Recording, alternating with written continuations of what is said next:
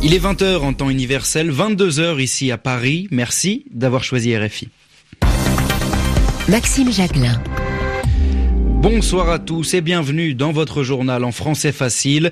Pour le présenter avec moi ce soir, Zéphirin Quadio. Bonsoir Zéphirin. Bonsoir Maxime, bonsoir à tous. Du football à la une ce dimanche, ça commence très mal pour l'Allemagne battue par le Mexique, alors que le Brésil n'a pu faire que match nul ce soir contre la Suisse. On retrouvera en direct Frédéric Suto dans un instant. L'actualité, c'est aussi l'arrivée de l'Aquarius à Valence en Espagne. Les 630 migrants secourus au large de la Libye la semaine dernière ont été pris en charge. On se rendra aux États-Unis où la célèbre école Harvard est au cœur d'une polémique.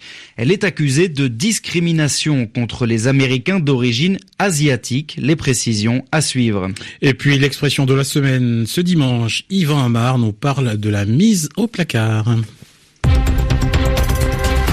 Le journal. Le journal. En français facile.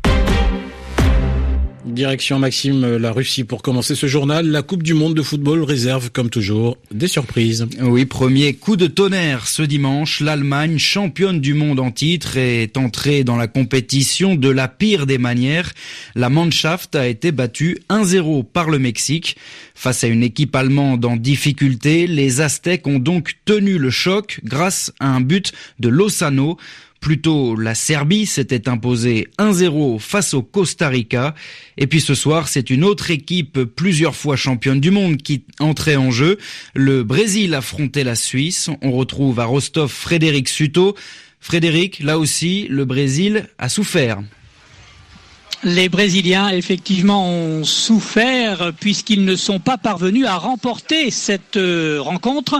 Un partout, score final entre le Brésil et la Suisse. Le Brésil qui alignait pourtant sa, sa grande équipe. Toutes les stars étaient sur la pelouse. Paulinho, Coutinho, William, Rezus, Neymar euh, de retour de, de blessure. Le meneur de jeu de cette équipe brésilienne.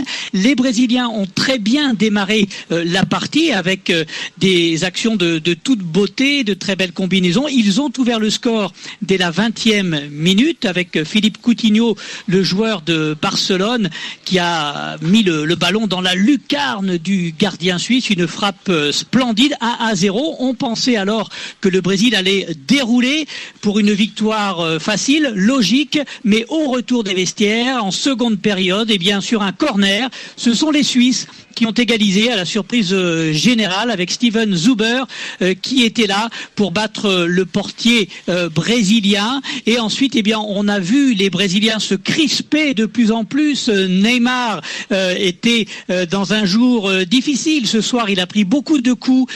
Neymar il s'est retrouvé au sol à plusieurs reprises. Et finalement malgré des occasions en toute fin de match eh bien le Brésil se contente de ce match nul dans un groupe E où vous l'avez dit la Serbie a battu le Costa Rica. C'est donc la Serbie qui est en tête de ce groupe. Merci Frédéric Suto, vous étiez en direct de Rostov en Russie pour RFI.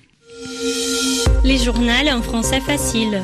RFI, il est 22h et bientôt 4 minutes à Valence en Espagne, le terminus pour des miraculés des rescapés. Les 630 migrants secourus au large de la Libye par l'Aquarius sont tous arrivés à bon port ce matin, fatigués mais soulagés après une semaine en mer Méditerranée. Les femmes enceintes ont rejoint un hôpital de la ville. 123 mineurs non accompagnés ont été dirigés vers un centre près de Castellón et les adultes ont été conduits vers Cheste à 30 km de là. À Valence, François Musso. La traversée a été longue, 1500 km, pendant une grosse semaine de mauvaise mer. C'est éprouvant pour tous. C'est aussi l'occasion de se remémorer l'enfer d'où viennent ces migrants, en grande majorité des Africains. Marie Rajabla travaille à SOS Méditerranée Les témoignages sont toujours les mêmes. Le pire qui puisse leur arriver, c'était le passage sur la terre. Donc il est hors de question pour eux de repartir en arrière. Déjà, ils n'ont pas l'argent pour, mais euh, il est hors de question de repartir en arrière pour retomber dans les geôles euh, libyennes, puisque là, ils y ont subi tout. Euh, la barbarie, la cruauté. Le pire, c'est la Libye, tout le monde le dit ici. Mais dans les milieux humanitaires, on dénonce aussi fortement la crise européenne, l'incapacité à se mettre d'accord et à définir une stratégie commune. Assib Hadj Sarawi est une des dirigeantes de Médecins sans frontières. Ce que l'on demande, c'est que les vies humaines soient mises avant la politique.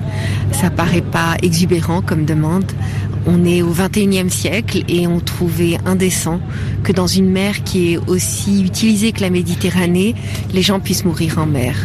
Cela fait consensus. Le leader socialiste espagnol Pedro Sanchez a fait un geste humanitaire remarqué et applaudi. Mais de la vie générale, cela ne règle pas grand-chose au drame croissant des migrants. François Musso, Valence RFI.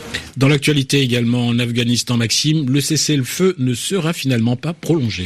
C'était pourtant le souhait du président Ashraf Ghani, mais les talibans ont refusé.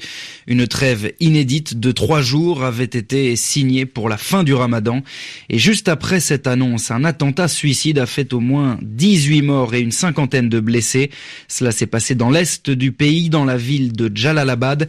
Hier déjà, une attaque suicide avait fait au moins 25 morts en Afghanistan. Et puis aux États unis Maxime, la prestigieuse université de Harvard est accusée de discrimination. Ce seraient les étudiants d'origine asiatique qui seraient pénalisés, défavorisés par l'institution. Elle ferait une sélection trop stricte des dossiers sans forcément regarder les résultats scolaires. Une plainte a été déposée en 2014, mais l'université avait en réalité déjà conscience du déséquilibre de son recrutement. Les explications à New York, Grégoire Portier. La discrimination positive est pratiquée depuis les années 60 aux États-Unis. Afin de favoriser le développement de certaines minorités, des emplois peuvent leur être réservés ou des places à l'université attribuées grâce à une forme de mérite allant au-delà du simple résultat scolaire. Mais la minorité asiatique estime aujourd'hui qu'elle est victime de ce système à Harvard.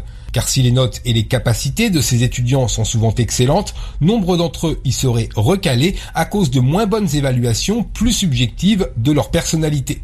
Même si environ un cinquième de ces étudiants est d'origine asiatique, la prestigieuse université de la banlieue de Boston est ainsi accusée de privilégier des élèves moins qualifiés issus d'autres origines ethniques et certains estiment que plusieurs établissements ont les mêmes pratiques. Harvard se défend vigoureusement, rappelant que les admissions d'étudiants d'origine asiatique ont grimpé de 30% lors de la dernière décennie. Reconnaissant que la recherche de la diversité est l'un de ses critères et qu'elle pourrait admettre deux fois plus d'asiatiques si elle ne prenait en compte que les critères purement académiques, elle dément cependant tout système de quotas. Un procès est prévu en octobre et certains prédisent que le cas pourrait remonter jusqu'à la Cour suprême et redéfinir ainsi en partie la politique de discrimination positive. Grégoire Portier, New York, RFI.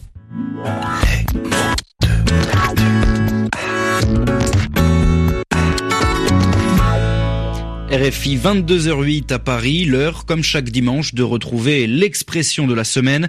Aujourd'hui, Yvan Amar nous explique ce que ça veut dire d'être mis au placard.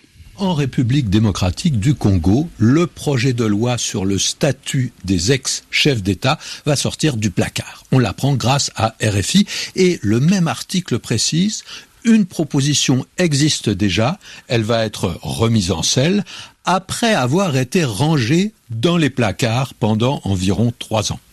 Alors le sens est clair, hein.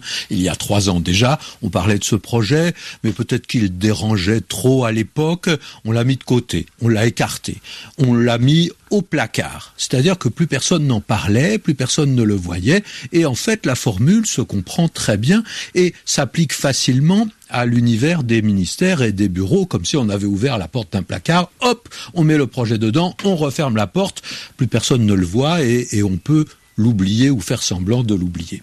Mais cette expression, mettre au placard, s'emploie également dans des situations assez différentes. Quelqu'un qu'on met au placard, ce n'est pas la même chose. Il s'agit alors d'une personne qui a eu des fonctions importantes dans un gouvernement ou dans une société, mais qui est démise de ses fonctions. On lui retire ses responsabilités. On ne la congédie pas, c'est-à-dire qu'on ne la renvoie pas pour autant, mais on lui propose un poste subalterne, un poste qui n'est pas très important, où l'on ne peut pas réellement prendre de décisions, réaliser des projets. Il est mis au placard. Il n'est pas chômeur, euh, ni demandeur d'emploi, mais sa nouvelle situation n'a aucun intérêt. On parle parfois même de placard doré lorsqu'on lui a conservé un gros salaire. Alors, il y a pire hein, comme situation, mais quand même, il est humiliant et souvent déprimant de se trouver à son travail sans avoir grand-chose à faire, même si on est bien payé. Yvan Amar, c'est la fin de ce journal en français facile. Merci Zéphirin. C'était un plaisir Maxime.